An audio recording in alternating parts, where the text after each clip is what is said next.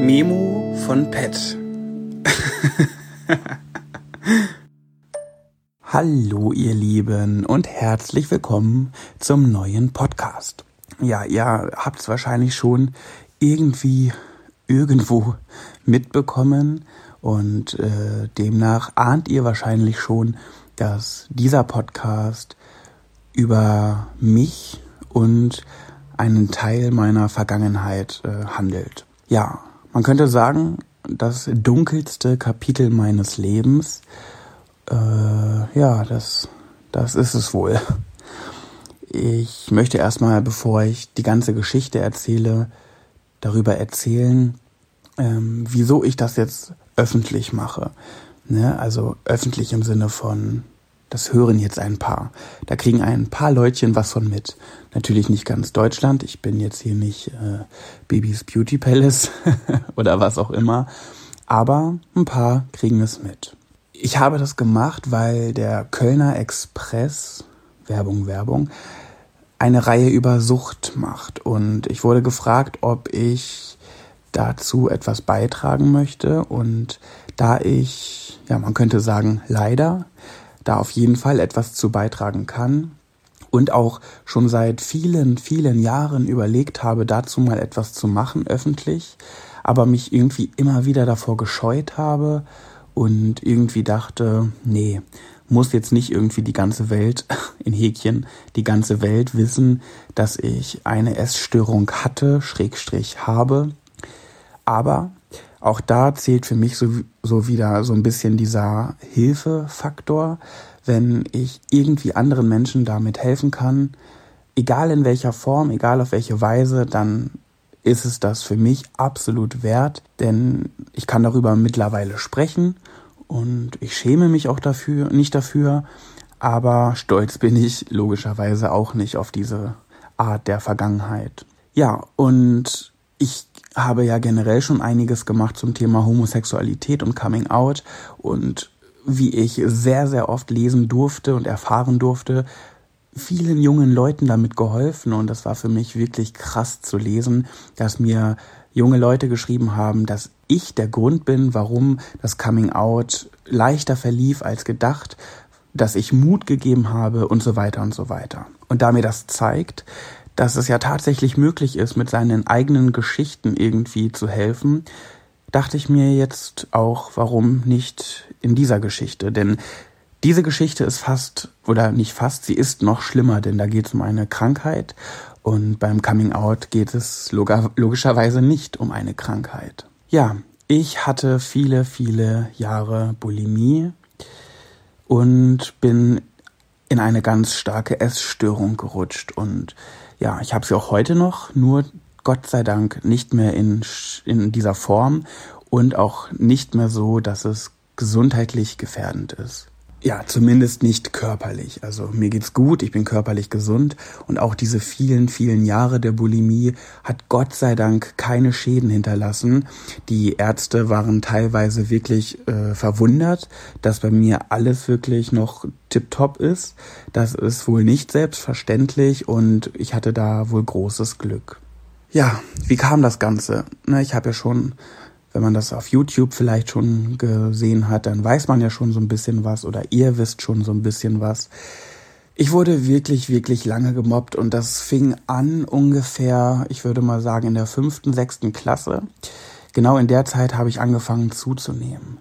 Ich weiß nicht, wodurch es kam. Meine Eltern waren nicht besonders streng, was meine Ernährung angeht, haben mich einfach machen lassen. Das heißt nicht, dass ich ihnen egal war oder dass sie sich nicht um mich gekümmert haben. Es war eher das Gegenteil. Meine Mutter war immer so, ach, der arme Junge, lass den doch, lass ihn doch essen. Auch wenn er was möchte, gib ihm doch, ach, lass ihn doch. Wenn er Hunger hat, gib ihm doch was Süßes, sowas. Ne? Also sie war immer sehr fürsorglich, aber dann leider in manchen Teilen nicht streng genug. Ja, und so kam es dann, dass ich mehr und mehr zugenommen habe. Von der ersten bis zur vierten Klasse war ich immer ein schlanker Junge, ein ganz normaler, schlanker, schlankes Kind. Und ab der vierten, fünften Klasse so ungefähr hat es langsam angefangen. Und in der siebten Klasse hatte ich den Höhepunkt. Also da war ich dann wirklich über 100 Kilo. Ich bin jetzt 1,86 groß und wiege ja, so 78 Kilo ungefähr. Und damals war ich um einiges noch kleiner, logischerweise, und habe 20 Kilo mindestens mehr gewogen. Ja, ich war also wirklich, wirklich ein dickes Kind, so dick, dass auch die Ärzte meiner Mutter gesagt haben, ich muss was tun, es muss sich was ändern, das ist nicht gesund. Ja, meine Mutter hat dann auch versucht, mit mir Diäten zu machen. Natürlich war ihr das nicht egal, aber sie war nicht streng genug. Und wenn ich da mal wieder nach Schokolade gebettelt habe, hat sie nachgegeben. Ja, und wir wissen alle, Kinder können grausam sein und das waren sie auch zu mir. Also ich hatte wirklich eine ganz furchtbare Schulzeit. Ich denke da echt nicht gerne dran zurück. Und wenn ich daran zurückdenke, dann denke ich mir nur so, wow, Pat, was warst du für ein starker Junge, dass ich jeden Tag fleißig, pünktlich zur Schule gegangen bin. Äh, ich glaube, heutzutage hätte ich den einen oder anderen Tag dann schon mal geschwänzt. Aber das habe ich nie getan. Ich bin immer wieder fleißig zur Schule gegangen. Ja, in der siebten Klasse fing es dann an. Es war damals noch Realschule. Ich bin erst äh, nach der Realschule aufs Gymnasium gegangen, also zehnte, elfte, zwölfte. Ähm, nee, elfte, zwölfte, dreizehnte, so. Und zur Realschulzeit in der siebten Klasse hatte ich so ein paar Menschen, ein paar Jungs in meiner Klasse, die fanden das ganz lustig, mich aufgrund meines Aussehens, aufgrund meines Körpergewichts fertig zu machen. Und leider nicht nur die, sondern auch in den, in den Parallelklassen gab es den einen oder anderen, der Spaß daran hatte, mich zu mobben und auch die Hauptschule nebenan. Also das war so ein Dreiertrakt. Gymnasium, Realschule, Hauptschule, drei Gebäude aneinander. Und äh, auf der Hauptschule gab es auch so ein paar Leutchen, die mich in der Pause gesehen haben oder vor der Schule und nach der Schule, die ebenfalls ihren Spaß daran hatten, sich an mir auszutoben. Und es wurde immer schlimmer. Es fing erst an mit Beleidigungen, fette Sau, Schwabbel, Fetti, äh, Speckschwarte und was es da nicht alles gibt. Das habe ich immer noch ganz gut ertragen. Da, da bin, hab, konnte ich teilweise drüber wegsehen. Nur irgendwann fing es dann an, dass es nicht mehr verbal blieb, sondern dass sie zugeschlagen haben. Das war in der Pause. Ich habe Backpfeifen kassiert. Wenn sie an mir vorbeigegangen sind, haben sie mir eine Backpfeife gegeben. Sie haben mir in den Magen getreten. Sie haben mir Rippen geprellt. Sie haben meinen Kopf in der Straßenbahn an die Scheibe gehauen. Ich werde nie vergessen, es gab mal einen Moment, da saß ich mit einer Freundin an der Bushaltestelle und wir wollten irgendwo hinfahren und dann fuhr eine Straßenbahn vorbei mit drei Typen drin, die von meiner Schule kommen die mich gesehen haben und nur weil ich da saß, extra ausgestiegen sind, zu uns gekommen sind. Dann haben sie angefangen, mich zu beleidigen und dann hagelten die ersten Backpfeifen, dann ging es über zu Faustschlägen und haben mich dann so richtig verprügelt. Und die Freundin, mit der ich da war, die war total hilflos. Die konnte einfach, die hat versucht mir zu helfen, aber sie kam nicht gegen die, gegen die Typen an und irgendwie war niemand in der, in der Nähe, der helfen konnte. Ich war immer recht hilflos, ich habe mich nicht getraut, mich zu wehren. Ich habe immer dieses, dieses Motto gehabt, ich lasse sie einfach aus, ich lasse sie sich austoben. Wenn sie fertig sind, wird ihnen langweilig und dann lassen sie mich schon in Ruhe und dann habe ich es schneller hinter mir. Also das, das waren alles so Geschichten, die immer öfter passiert sind. Ich wurde dann morgens an der Schule abgefangen, ich wurde nach der Schule abgefangen. Mein Rucksack wurde mir weggerissen und ausgekippt. Also so dieses ganz typische, was man auch so aus Filmen kennt, wie Mobbing passieren kann. Meine Schulsachen wurden mir kaputt gemacht, wurden in den Dreck geschmissen, wurden mit Lebensmitteln beschmiert und äh, ja, ja, da waren so, so einige Dinge. Und es gab mal den Fall, dass ich in meiner Klasse einen hatte, der hat mich irgendwie besonders gehasst. Ich habe ich hab denen nie etwas getan, nie. Ich habe nicht mal eine Beleidigung zurückgesagt. Und da gab es einen, der hat mich über Monate lang immer wieder fertig gemacht. Und irgendwann haben das auch die Lehrer mitbekommen. Und dann hat dieser Junge auch eine Klassenkonferenz bekommen und musste dann die Klasse wechseln. Für von der Schule fliegen hat es nicht gereicht, er musste nur die Klasse wechseln. Und am Tag der Klassenkonferenz abends klingelte bei uns zu Hause das Telefon und er war dran und er entschuldigte sich bei mir. Er sagte dann so Dinge wie es tut ihm leid, er sieht ein, dass das falsch war, was er immer mit mir gemacht hat und äh, ja, er möchte sich dafür entschuldigen und hofft, dass ich seine Entschuldigung annehme. Ja, ich habe die Entschuldigung angenommen und war auch irgendwie recht froh, dass er das getan hat, weil ich dachte, okay, dann hört er jetzt auch wirklich damit auf. Ja, scheinbar saß seine Mutter oder sein Vater daneben und haben, die haben ihn dazu gezwungen, denn am nächsten Tag, morgens, noch vor der ersten Stunde, ging er mir vorbei, haute mir voll eine runter und sagte irgendwie sowas wie, äh, danke du Penner, wegen dir musste ich die Klasse wechseln oder so. Also seine Entschuldigung war in keiner Form ernst gemeint und ja, also das war eine ganz, ganz schlimme Zeit und irgendwann habe ich gedacht, ich halte es nicht mehr aus, ich möchte nicht mehr dick sein und ich habe so viele Diäten ausprobiert, noch und nöcher und irgendwann habe ich gedacht, okay, ich fange jetzt einfach an zu hungern, dann wird es schneller gehen und dann habe ich angefangen zu hungern, den ganzen Tag nichts gegessen und abends habe ich es dann nicht mehr ausgehalten und habe wahllos Lebensmittel in mich reingestopft. Ja, und wie das dann manchmal so ist, ne, bekommt man ein schlechtes Gewissen. Man denkt sich, hey, jetzt habe ich den ganzen Tag durchgehalten und nichts gegessen und jetzt hätte der Tag dafür sorgen können, dass ich vielleicht ein Kilo verliere oder was auch immer. Ja, und dann ging es irgendwann so los, dass ich so ein starkes schlechtes Gewissen hatte, dass ich mich erbrochen habe. Und irgendwie fühlte sich das gut an. Mein schlechtes Gewissen war wieder weg, mein Magen wieder leer und ich habe einen Erfolg gespürt. Und das passierte immer wieder und immer wieder. Ich habe versucht zu hungern, habe es nicht ausgehalten, habe dann vor lauter Hunger eine Fressattacke bekommen und in mich reingestopft und mich wieder erbrochen und wieder und wieder und wieder. Es ist sehr ermüdend.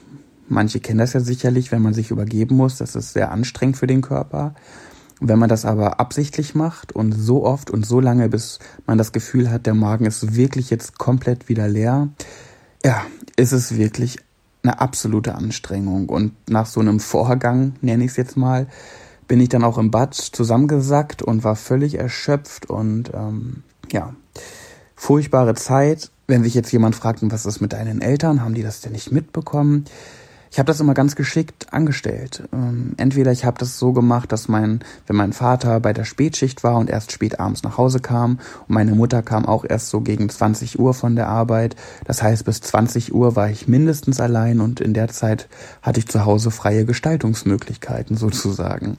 Und wenn mein Vater mal keine Spätschicht hatte, dann habe ich mir andere Möglichkeiten gesucht. Oder sonntags zum Beispiel, wenn wir Mittag oder Abend gegessen haben, Abendbrot, dann bin ich danach freiwillig mit unserem Hund Gassi gegangen und bin dann in den Wald gegangen. Ja, habe mir eine, eine Klorolle mitgenommen, irgendwie oder Klopapiertücher. Ich habe mir die in die Tasche gesteckt und bin dann in den Wald gegangen und habe mich da erbrochen. Und so habe ich immer irgendwie Wege gefunden, wie ich das schaffen kann, dass meine Eltern das nicht mitbekommen. Ich habe gleichzeitig Sport getrieben, immer mehr und mehr. Und meine Eltern dachten einfach, ich ernähre mich gesünder, ich esse nicht mehr so viele Süßigkeiten und ich mache Sport. Und ich habe abgenommen. Ja, meine Eltern dachten einfach, das macht der Sport. Und so gingen die Jahre ins Land und ich habe wirklich sehr abgenommen, mehr und mehr und mehr. Ich habe die Komplimente bekommen. Nachbarn haben zu mir gesagt, Mensch, du hast ja abgenommen, du siehst ja toll aus. Lehrer haben das zu mir gesagt, Schüler haben das zu mir gesagt. Ähm, also zum Thema Schüler, ich war nie komplett unbeliebt auf der Schule oder in meiner Klasse. Ich hatte Freunde, also Freundinnen. Ich hatte immer Mädels, die irgendwie zu mir gestanden haben, die versucht haben, mir zu helfen. Ich war jetzt nicht komplett unbeliebt, aber die Mädels konnten sich trotzdem nicht so richtig gegen das Mobbing wehren. Die haben es dann schon Lehrern gesagt, aber die haben oft nicht eingegriffen oder sich nicht gekümmert. Oder sie haben halt zu den entsprechenden Typen du, du, du gesagt und das war's und die haben weitergemacht. Also es war jetzt nicht so, dass ich ganz alleine war, aber von meiner Bulimie wusste einfach niemand was, weil ja, ich das ganz gut versteckt habe und das über Jahre hinweg. Irgendwann kam ich da nicht mehr raus. Ich habe dann mit 15 meinen ersten Freund kennengelernt, meine erste große Liebe. Und der hat allerdings nach zwei bis drei Monaten die Lust wohl an mir verloren, hat einen anderen kennengelernt und hat heimlich ja eine Doppelbeziehung geführt sozusagen. Ich habe es erst nicht mitbekommen und als ich es rausgefunden habe, war natürlich für mich war das für mich ein Weltuntergang und ich war fix und fertig und ja, man kann sich vorstellen, das hat's nicht besser gemacht. Ich habe dann auch den neuen Typen gesehen meines meines Ex-Freundes dann, wenn man damit darüber davon überhaupt mit 15, 16 sprechen kann. Aber ja, es war, es war irgendwie doch echt eine ernste Beziehung, auch wenn man wirklich jung war. Aber auch jetzt auch rückblickend betrachtet, sehe ich das nicht als Kinderbeziehung an, weil wir waren so richtig zusammen mit Nächte miteinander verbringen, Tage miteinander verbringen, das erste Mal miteinander haben, die ersten sexuellen Erfahrungen miteinander machen. Also es war jetzt echt keine Kinderbeziehung. Er war auch schon 18, glaube ich, 18, 19. Ich war dann irgendwann 16. Naja, und als er dann seinen neuen Partner hatte und ich den gesehen habe und gesehen habe, der ist dünner als ich, war das für mich natürlich wieder ein, ja, ein Motiv, sage ich jetzt mal, diese Bulimie weiterzuführen, in der Hoffnung, ich werde irgendwann auch so dünn wie der und äh, mein Ex-Freund verliebt sich doch vielleicht wieder in mich. Also total absurd, aber irgendwie waren das meine Gedanken und ich bin immer mehr ins Fitnessstudio gerannt und ich habe versucht, ich habe gehungert und wenn ich nach dem Hungern wieder was gegessen habe, dann bin ich wieder auf die Toilette gegangen und so weiter. Ja, und irgendwann hat sich natürlich mein Selbstbild total verzerrt, wie das ganz oft ist bei Essstörungen, dass man sich selber anders wahrnimmt, als man ist. Und ich war irgendwann super dünn und schlank und fand mich natürlich immer noch viel zu fett. Ja, so ist es einfach bei einer Essstörung. Und ja, ich kam da einfach nicht mehr raus und ich habe das immer weiter und weiter und weiter gemacht und meine Eltern haben haben es nicht mitbekommen. Ich, ich erinnere mich noch an einen Urlaub auf Sardinien. Da waren wir drei Wochen auf Sardinien und wir waren abends im Restaurant. Ich habe eine Pizza gegessen und danach habe ich zu meinen Eltern gesagt, äh, kann ich mal bitte den Schlüssel für die Ferienwohnung oder Ferienhaus haben? Äh, ich habe weiß ich nicht, irgendwas vergessen, irgendwas habe ich gesagt. Und dann bin ich nach dem Essen halt zurückgegangen, habe mich erbrochen und bin wieder zurückgekommen. Und da weiß ich noch genau, dass mein Vater damals zu mir gesagt hat, sag mal, du, du bist jetzt so dünn geworden und irgendwie habe ich das Gefühl, oder entweder ich bilde es mir ein oder es irgendwie, habe ich das Gefühl, dass du immer nach dem Essen verschwindest. Du machst aber nicht irgendwie komische Dinge auf der Toilette. Du erbrichst dich nicht, oder? Ich, irgendwie sowas hat er gesagt.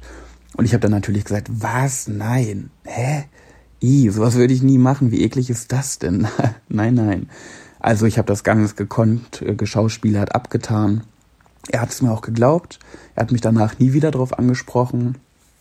Und ja, so konnte ich mein Doppelleben sozusagen weiterführen, mein Doppelleben mit der, mit der Bulimie. Ja, und es war wirklich eine ganz schlimme Zeit. Ich habe immer wieder versucht, irgendwie mich abzukapseln, habe versucht, Wege zu finden, wie ich alleine sein kann, damit ich für mich meiner Essstörung nachgehen kann. Und ja, habe mir die, die verrücktesten Ideen einfallen lassen, wie ich mich erbrechen kann, ohne dass es jemand mitbekommt. Sei es mit dem Hund in den Wald gehen, um zu tun, als würde ich Gasse gehen, oder dass ich sage, ich gehe joggen und bin gar nicht joggen gewesen, sondern einfach nur mich erbrechen und bin dann einfach noch trotzdem noch eine halbe Stunde gejoggt, einfach damit die Zeit noch ein bisschen vergeht. Und ja, das war nicht leicht, aber ich habe sehr abgenommen und tatsächlich hat es in der Schule aufgehört mit den Beleidigungen. Natürlich, die konnten ja nicht mehr sagen, fette Sau, weil ich war nicht mehr übergewichtig. Und ähm, ja, das hat sich natürlich gut angefühlt und ich war total glücklich und ich habe mich wie ein neuer Mensch gefühlt. Aber ich konnte nicht mehr aufhören damit. Nach jedem Essen habe ich ein schlechtes Gewissen bekommen und irgendwie wurde ich mir auch nie dünn genug. Ja, und dann war es irgendwann so, dass ich nicht mehr konnte, ich habe das nicht mehr ausgehalten.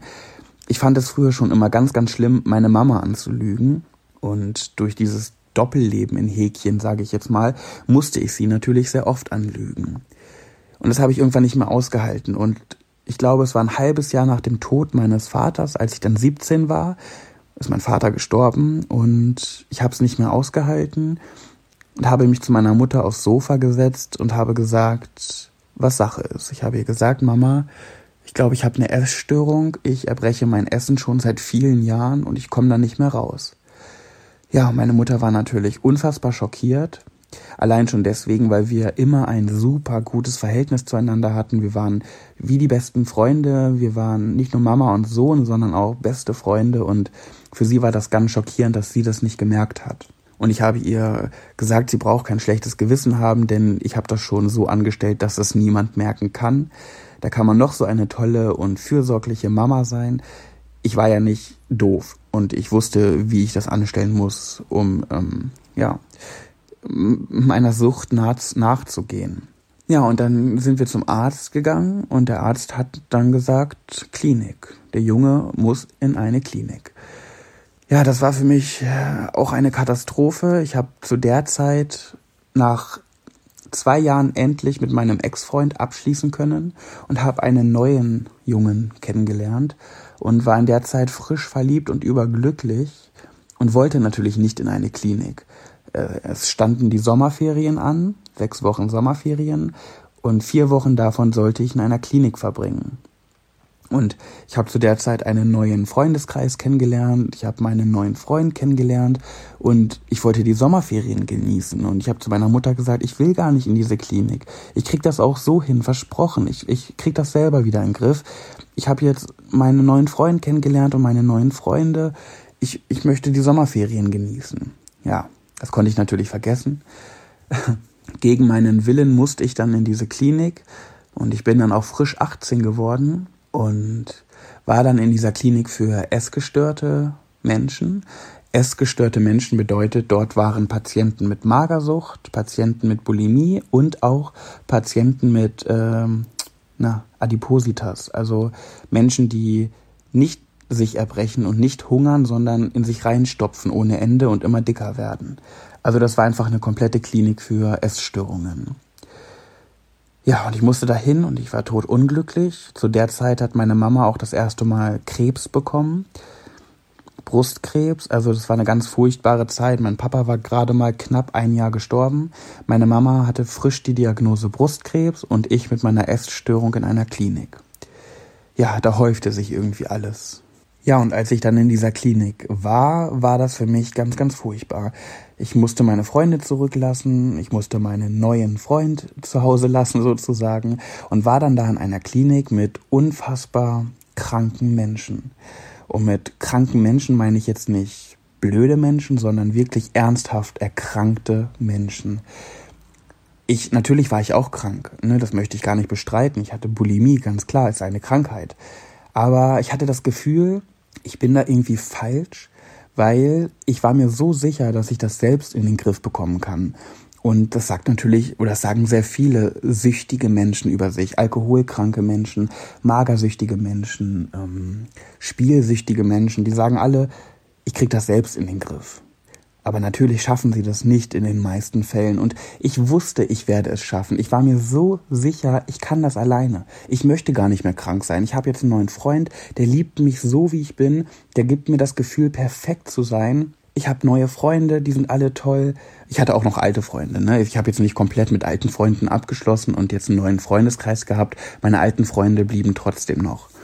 Und ähm, bis heute teilweise noch. Ne? Also ist jetzt über zehn Jahre her ja, ich wusste, ich werde es alleine schaffen und ich musste trotzdem in diese Klinik. Und dann saß ich da am Essenstisch mit Menschen, die einfach so furchtbar krank waren. Also bestes Beispiel, ich, ich bin eine Rauchen gegangen, ich habe damals schon geraucht und ich habe ich bin eine rauchen gegangen und dann kam eine Magersüchtige, sie saß im Rollstuhl, sie kam nach vorne rausgefahren zu mir und die war so dünn, dass sie nicht mehr gehen konnte.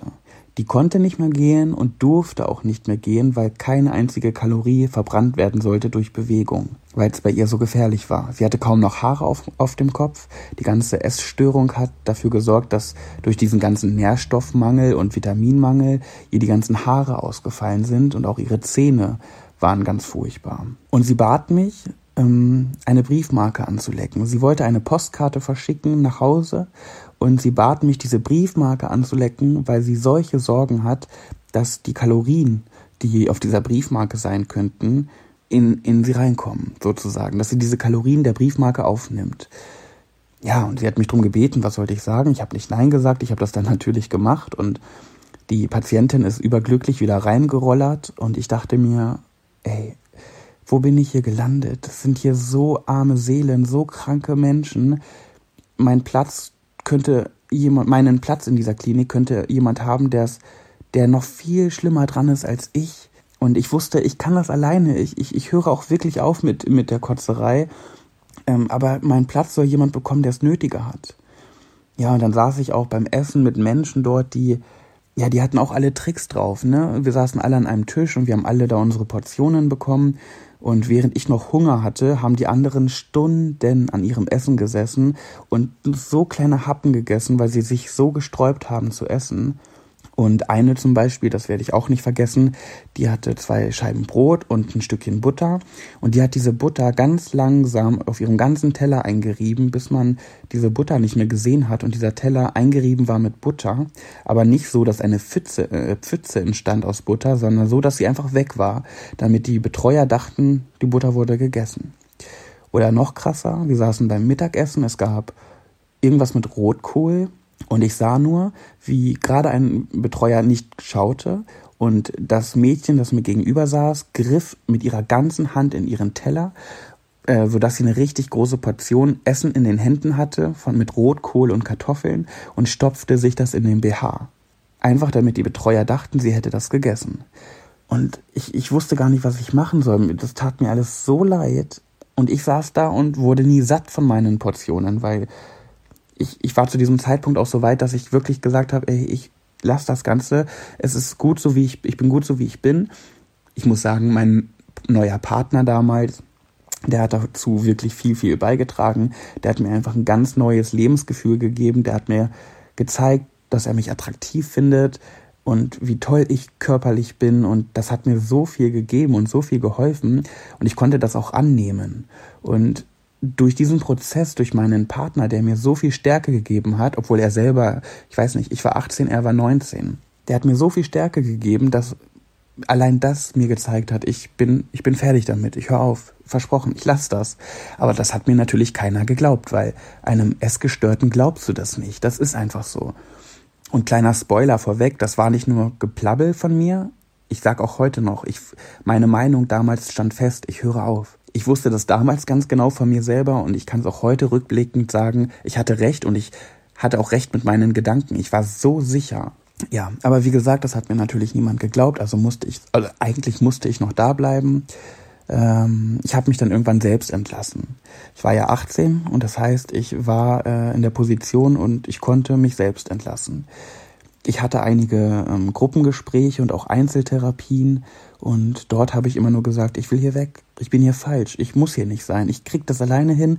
Bitte gebt meinem Platz jemanden wie die Dame, die im Rollstuhl sitzt, die nicht mal eine Briefmarke anlecken möchte.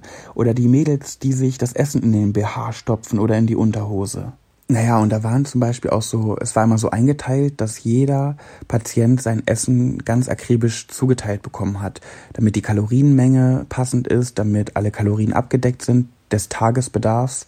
Das heißt, es gab Frühstück, dann gab es Mittag, dann gab es Nachmittagssnack und Abendessen. Und dieser Nachmittagssnack zum Beispiel, der bestand meistens so aus, ja weiß ich nicht, ein Glas Milch und ein paar Keksen oder ein Glas Milch und einem Schokoriegel oder ein Glas Milch und zwei Äpfel, irgendwie so. Und das verstehe ich bis heute nicht, wieso die Klinik das zugelassen hat. Ich meine, wahrscheinlich, ach keine Ahnung, ich weiß es nicht. Da war immer ein Mädel, die hatte auch Bulimie und die hat diese, äh, diese Schokoriegel so innerhalb von zwei Minuten in sich reingestopft und dieses Glas Milch ganz schnell hinterher geäxt. Und wir mussten alle mindestens nach dem Essen fünf Minuten sitzen bleiben. Ja, ist natürlich Quatsch. Was bringen fünf Minuten? Sobald diese fünf Minuten abgelaufen waren, durfte jeder gehen. Und dieses Mädel ist immer so losgesprintet in ihr Zimmer. Ja, logischerweise, ne, was hat sie da wohl gemacht? Warum ist sie so schnell aufgesprungen und in ihr Zimmer gerannt? Da verstehe ich bis heute nicht, warum da nicht drauf geachtet wurde oder warum da nichts gegen getan wurde. Verstehe ich nicht. Vielleicht war sie 18 und deswegen konnte man sie nicht irgendwie festhalten. Ich weiß es nicht, aber das hat mich damals schon gewundert. Und ich saß da immer so und dachte mir so, darf ich noch einen zweiten Schokoriegel? Ich habe noch Bock drauf. Also ich wollte alles gar nicht mehr. Und dieser diese Klinik war für mich sozusagen eine Schocktherapie. Ich habe das da gesehen. Ich habe gesehen, so will ich nicht enden, so will ich nicht werden äh, Leute, ich hab's kapiert, ihr könnt mich jetzt wieder nach Hause schicken. Ja, meine Mutter hat natürlich Theater gemacht. Ich habe meiner Mutter immer gesagt, Mama, ich gehe weg, ich brauche hier nicht sein, ich bin geheilt. Also ich habe meine, ich habe meine Lehre gezogen, ich äh, brauche das alles nicht. Ja, und meine Mutter hat das mir natürlich auch nicht geglaubt und sie hat gesagt, nein, du bleibst da, du gehst da nicht weg.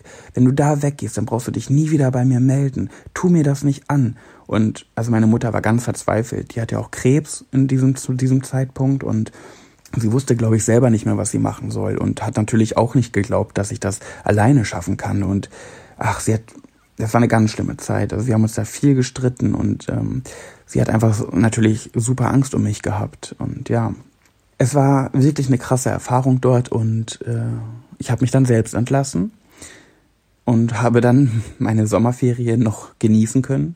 Allerdings war ich dann im Streit mit meiner Mutter, denn die war so sauer und so enttäuscht auf mich, dass wir ein paar Wochen keinen Kontakt hatten. Und ich bin damals dann direkt mit meinem Freund zusammengezogen. Der hat zum Glück gerade sich ne, das erste Mal, also erst von zu Hause ausgezogen, hat die erste eigene Wohnung gehabt und Gott sei Dank direkt passend zu diesem Zeitpunkt konnte ich zu ihm ziehen. Da waren wir gerade mal drei Monate zusammen, also noch sehr, sehr frisch. Und äh, jeder, der das gesehen hat, hat gesagt, du kannst doch nicht nach drei Monaten schon mit deinem Freund zusammenziehen. Das geht doch nicht. Ja gut, es war anfangs nur eine Notlösung, ähm, weil ich nicht wusste, wohin, weil nach Hause konnte ich nicht, weil mit meiner Mutter war Katastrophe. Naja, aber aus diesen drei Monaten wurden acht Jahre oder fast acht Jahre. Ja, also das hat funktioniert.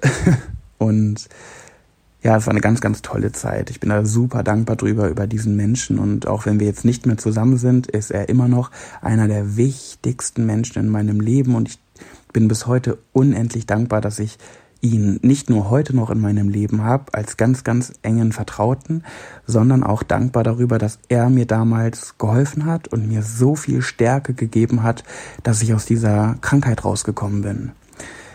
Also unfassbar. Das hat mir so viel Kraft gegeben und er war immer für mich da und es war ja einfach schön. Ja, ich habe die Krankheit besiegt, alleine, ohne Therapie, ohne Klinik, aber ganz, ganz großes Aber, ich hatte ganz viel Glück. Mein neuer Freundeskreis, mein neuer Freund, die haben mir sehr viel dabei geholfen und ich würde auch mal behaupten, ich bin eine vom Charakter sehr stark. Ich bin, glaube ich, eine recht starke Persönlichkeit und ich habe das selber hinbekommen. Aber ich bin mir auch sehr, sehr sicher, dass das eine absolute Ausnahme ist und es generell ein sehr, sehr dummer Fehler ist, äh, so einen Klinikaufenthalt abzubrechen.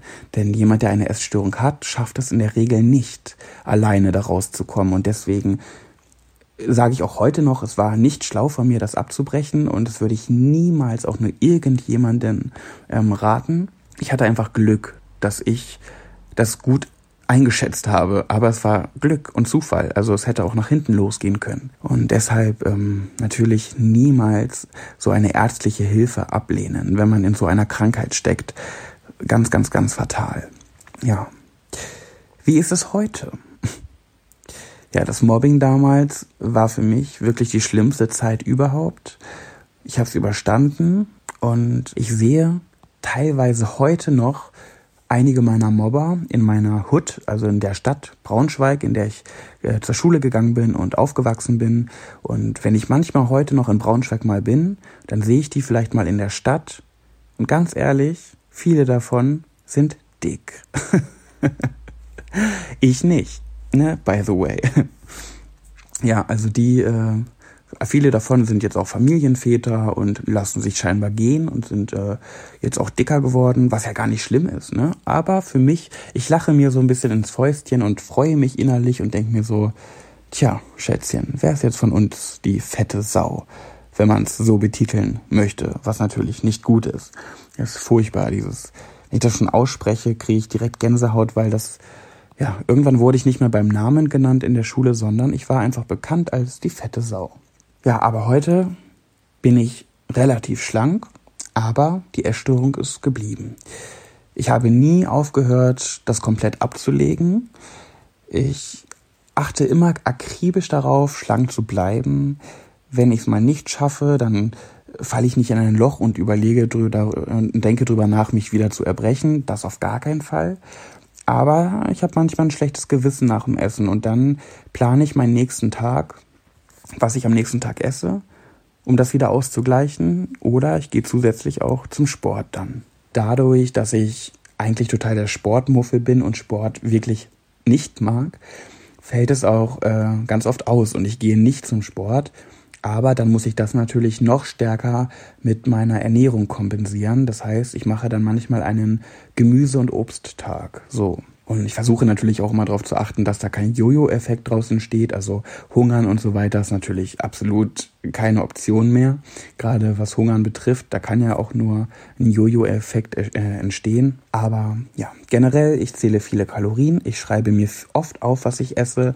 Ich google viel nach Lebensmitteln. Ich google viele oder ich google immer nach Nährstoffen, Kalorienangaben äh, Kohlenhydrate und Fett. Da gucke ich ganz viel nach. Wenn das nicht auf der Verpackung steht, dann google ich das. Bestes Beispiel, ich habe gestern gegoogelt, wie viele Kalorien, Kohlenhydrate und Fett Granatapfelkerne haben. Ich habe mir nämlich einen, einen äh, Sojajoghurt gemacht und habe den ein bisschen gepimpt mit Haferflocken und so und habe mir dann Granatäpfel, äh, Granatapfelkerne da reingemacht und habe die gegoogelt. Ja, also, ne, sowas halt. Ich würde niemals einfach sowas essen, ohne zu gucken, was das so für Werte sind.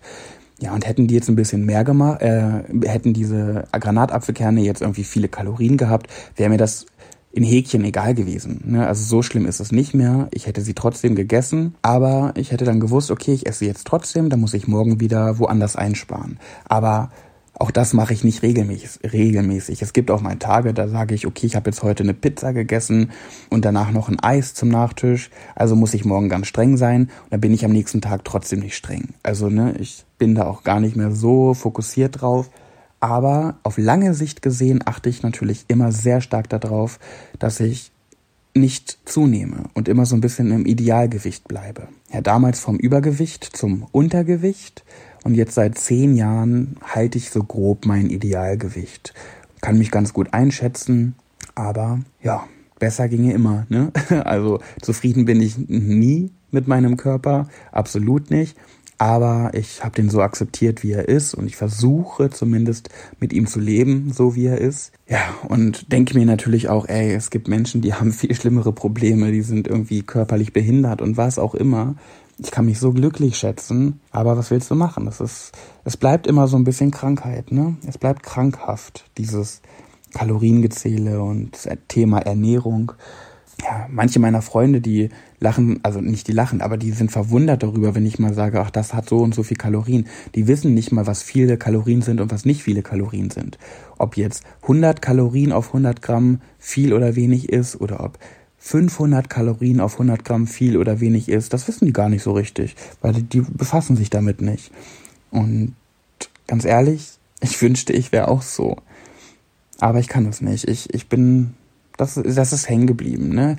Ich weiß nicht, ob das diese Angst ist, wieder zuzunehmen und dass mein Gehirn äh, fest in meinem Gehirn festgesetzt ist, wenn du zunimmst, bist du unbeliebt? Nein, das glaube ich nicht. Also ich bin mir sehr sicher, wenn ich jetzt 20 Kilo zunehme, dass meine Freunde trotzdem mich genauso lieben wie jetzt. Aber es ist wahrscheinlich irgendwie unterbewusst. Ja, das ist super schwierig und echt nicht schön.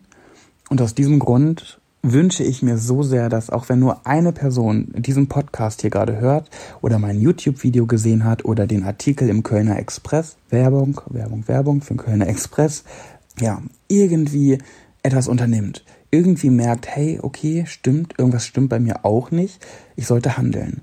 Und generell das Thema Essstörung und Männer wird so unterschätzt. Es wird einfach immer nur dabei an die Frauen gedacht und es ist einfach eine Frauenkrankheit, aber nein, ist es nicht. Ne? Männer können davon genauso betroffen sein. Darauf möchte ich einfach aufmerksam machen, denn es ist so gefährlich. Bis es bei Männern erkannt wird, ist es oft viel zu spät und sie sind längst in dieser Essstörung drin. Ich meine, mal ganz ehrlich, total das Klischee, aber es ist so. Denkst du eher, eine Frau rennt nach dem Essen aufs Klo und steckt sich den Finger in den Hals oder bei oder ein Mann? Bei einem Mann denkt man das einfach nicht. Das macht Mann nicht. Ne? So ist das Denken. Aber es ist Quatsch. Natürlich gibt es diese Männer. Und ja, wenn sie sich nicht selber outen und das selber zugeben und sich selber irgendwie Hilfe holen, ist es manchmal dann direkt zu spät, weil die Krankheit schon zu lange stattfindet. Und sie es eins, zwei, drei, Jahre geschafft haben, das heimlich zu machen und dann längst in diesem Essstörungsstrudel drin sind. Ja, und ich würde wirklich, wirklich viel dafür geben, dass ich andere Menschen davor bewahren kann. Denn natürlich ist es schön, wenn man diese Essstörung irgendwie besiegen kann, so wie ich meine Bulimie besiegt habe. Aber dieses ewige Kalorienzählen und so extrem auf den Körper bedacht zu sein, ist halt auch wirklich nicht schön und schränkt natürlich auch ein im Alltag. Ne? Es ist absolut einschränkend. Und in vielen Situationen ist es einschränkend. Und wie oft passiert es, dass ich mit Freunden im Restaurant sitze und jeder bestellt sich eine Pizza, aber ich bestelle mir einen Salat, weil ich ja mittags schon ein Brötchen hatte. Ja, dann sage ich mir, nee, ich hatte heute Mittag schon Kohlenhydrate, Mehl, Brötchen, ich kann heute Abend nicht noch eine Pizza essen. Schwachsinn, natürlich kann ich das machen. Ne? Aber das kriege ich nicht hin und dann, dann bestelle ich mir lieber einen Salat. Ja, und das ist, oh, es ist einfach einschränkend und ich wünsche das niemandem und deswegen schaut in eurem Umfeld immer genau nach, ist da jemand, wo ihr denkt, da könnte irgendwie sich im Bereich Essstörung etwas anbahnen. Redet mit dieser Person, sucht irgendwie Hilfestellen raus, an die ihr euch wenden könnt an die sich die Personen wenden können und unternehmt etwas dagegen. Denn wenn die Essstörung sich erstmal festgesetzt hat, dann geht sie so schnell nicht wieder weg. Im schlimmsten Fall nie wieder. Und das gilt es zu verhindern und irgendwie etwas dagegen zu unternehmen. Oder wenn jetzt irgendjemand das hier gerade hört und selbst von sich merkt, oh, irgendwas stimmt bei mir dann auch nicht, bitte, bitte such dir Hilfe. Lass es nicht einfach geschehen, unternimm etwas dagegen. Nur wenn du dir also es heißt ja nicht, wenn du dir jetzt Hilfe holst, dass du dann dadurch dick wirst oder dicker wirst oder nicht abnimmst. Du kannst auch mit Hilfe dein Körpergewicht halten oder reduzieren, aber auf gesundem Wege, auf ganz viele andere, auf ganz vielen anderen Wegen als so ungesunde Dinge wie Bulimie oder Magersucht. Und wenn du irgendwie Fragen hast an mich, äh, dann stell sie mir, melde dich bei Instagram, wo auch immer. Und ich versuche dir irgendwie Tipps zu geben, Hilfe anzubieten, irgendwas, was ich tun kann, aber Hauptsache, du tust etwas. Ja. Ihr Lieben, das war meine Geschichte zum Thema Essstörung. Mir geht's gut, macht euch bitte keine Sorgen. Ich bin glücklich, ich bin super glücklich. Und mal by the way, so doof es jetzt auch klingt, aber so krank kann ich gar nicht mehr sein, denn ähm, ich habe auch ein paar speckige Ecken an meinem Körper. Und wenn jetzt irgendjemand da denkt, ja gut, das sagt er wegen verzerrte Wahrnehmung, falsche Wahrnehmung, nein. Es ist ganz oft so bei mir im Alltag, dass wenn ich mal irgendwie über meine Figur meckere, dann sagt jemand, oh Pat, wo hast denn du einen Bauch? Ey, komm schon, also so ein Schwachsinn. Wo willst denn du abnehmen? Und ich zeige niemandem meinen Oberkörper. Ich würde niemals oberkörperfrei Fotos machen. Ich würde niemals also ich habe zum Beispiel auch ganz starke Probleme ins Schwimmbad zu gehen, weil ich mich da oberkörperfrei zeigen muss. Da habe ich immer noch ganz starke Probleme mit. Aber es gibt manchmal den Fall, wenn ich mich über meinen Körper beschwere und jemand anderes denkt, ich mache hier Fishing for Compliments, weil natürlich optisch sehe ich schlank aus. Ich sehe absolut schlank aus von außen. Aber ich habe ein bisschen Schwabbel am Bauch. Ist ja gar nicht schlimm, aber er ist einfach da. Und ich finde es ganz furchtbar, wenn jemand denkt, ich mache hier einen auf Fishing for Compliments und sage, oh, ich habe zugenommen, ich muss abnehmen. Und der denkt, oh, er will doch jetzt nur hören, dass er total dünn ist und schlank ist. Das finde ich ganz furchtbar. Natürlich möchte ich das nicht, auf gar keinen Fall. Ich möchte ernst genommen werden. Und wenn dann jemand sagt, ach komm, wo, wo hast denn du einen Bauch? Dann gab es schon mal den Fall in mutigen Momenten, dass ich mein T-Shirt hochgezogen habe und gesagt habe, hier, da. Und jetzt, das jetzt kommt der Punkt, warum ich mir das nicht einbilde oder ein verzerrtes Wahrnehm, äh, eine verzerrte Wahrnehmung habe. Immer zu 100 Prozent kommt dann die Aussage, oh, krass, das sieht man dir echt nicht an, den kleinen Bauch. Ja klar, du bist nicht dick, aber einen Bauch hast du schon ein kleines. Ist ja überhaupt nicht schlimm. Ne? Das weiß ich auch und den kriege ich auch nicht weg und ich könnte ihn wegkriegen, wenn ich noch disziplinierter zum Sport gehen würde. Aber das meine ich mit, so krank kann ich nicht mehr sein, denn das tue ich nicht. Ich lebe mit diesem Bauch, ich bin damit äh, okay. Klar hätte ich gerne einen flachen Bauch, aber so ist das nun mal nicht. Ähm, und es ist für mich in Ordnung. Aber was ich nur damit sagen will, ist, man sieht es mir einfach nicht an. Und wenn ich dann mal den mutigen Moment habe und mein T-Shirt hochziehe, dann sind die Leute erstaunt und sagen, ach krass, okay, ja, gut, das hätte ich echt nicht gedacht. Ne? Das heißt nicht, dass da eine riesige, fette Wampe rausplautzt aus meinem, unter meinem T-Shirt, was ja auch nicht schlimm ist, wirklich nicht. Also generell, ich mag Männer mit Bauch, by the way. Ich stehe viel mehr auf ein bisschen Bauch als auf Sixpacks, aber ja, es ist einfach so. Und demnach ist mein Selbstbild, glaube ich, nicht mehr ganz so falsch wie früher. Ich kann das ganz gut einschätzen und mir geht's gut, so wie es ist. Ja. So, ihr Lieben, wollen wir wieder ein Codewort ausmachen? Mal gucken, wer sich das bis zum Ende angehört hat. Was machen wir denn? Ähm, dann nehmen wir doch mal das Wort Selbstwahrnehmung. Schreibt mir einfach das Wort Selbstwahrnehmung und dann weiß ich, dass ihr euch das bis hierhin angehört habt. Und natürlich freue ich mich noch mehr, wenn ihr auch was dazu schreibt, wenn ihr mir Feedback gebt, wenn ihr mir eure Sicht der Dinge mal schreibt und ähm, ja, würde ich mich sehr, sehr freuen. Puh, krass. Seit vielen Jahren habe ich darüber nachgedacht, mal über diese Sache zu erzählen und jetzt habe ich es tatsächlich gemacht. Ich weiß noch nicht, ob ich das gut finde, ob ich das vielleicht bereuen werde, ob ich überhaupt will, dass das jeder weiß. Jetzt ist es zu spät. Aber wenn ich damit irgendjemandem helfen kann, dann reicht mir das schon. Dann, dann soll es ruhig jeder wissen. Es ist ja auch Vergangenheit und ja, also ihr Lieben, ich wünsche euch noch einen wunderschönen Tag oder einen wunderschönen Abend oder eine wunderschöne Nacht, je nachdem, wann ihr das hört. Vielen, vielen lieben Dank fürs Zuhören. Vielen, vielen lieben Dank, dass ihr jetzt über 50 Minuten eurer Lebenszeit schon wieder äh, mir gewidmet habt. Das ist echt eine große Ehre, ganz ehrlich. Das ist halt einfach nicht selbstverständlich, dass ich irgendeinem Menschen, der, dessen Lebenszeit kostbar ist, davon 50 Minuten entnehme, nur damit sie sich mein Gebrabbel anhören. Ja, das ehrt mich sehr. Vielen, vielen lieben Dank. Ich freue mich wirklich darüber. Ich wünsche euch alles, alles Liebe und bis ganz bald zum nächsten Podcast. Ciao, ciao.